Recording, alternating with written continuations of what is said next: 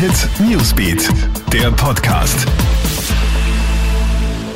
Guten Morgen, ich bin Tatjana Sickel vom Kronet Newsbeat und das ist der Kronet News Podcast. Diese Themen beschäftigen uns heute früh. Liegt bald halb Österreich krank im Bett. Die Grippewelle fegt derzeit durchs Land. Alleine in Wien sind in der Vorwoche 6300 Grippefälle und grippale Infekte verzeichnet worden.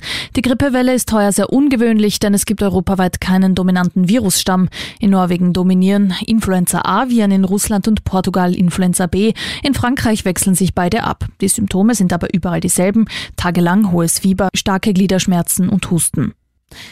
Schock und Trauer herrschen nach der schrecklichen Bluttat in Ips an der Donau in Niederösterreich. Ein 50-Jähriger soll dort ja am Mittwochabend seine 42-jährige Frau mit mehreren Messerstichen getötet haben.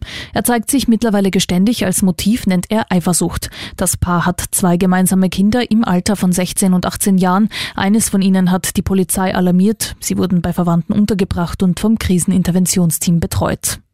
Und im Burgenland findet offiziell am 26. Jänner die Landtagswahl statt. Wer da aber keine Zeit hat, um wählen zu gehen, kann das auch heute tun.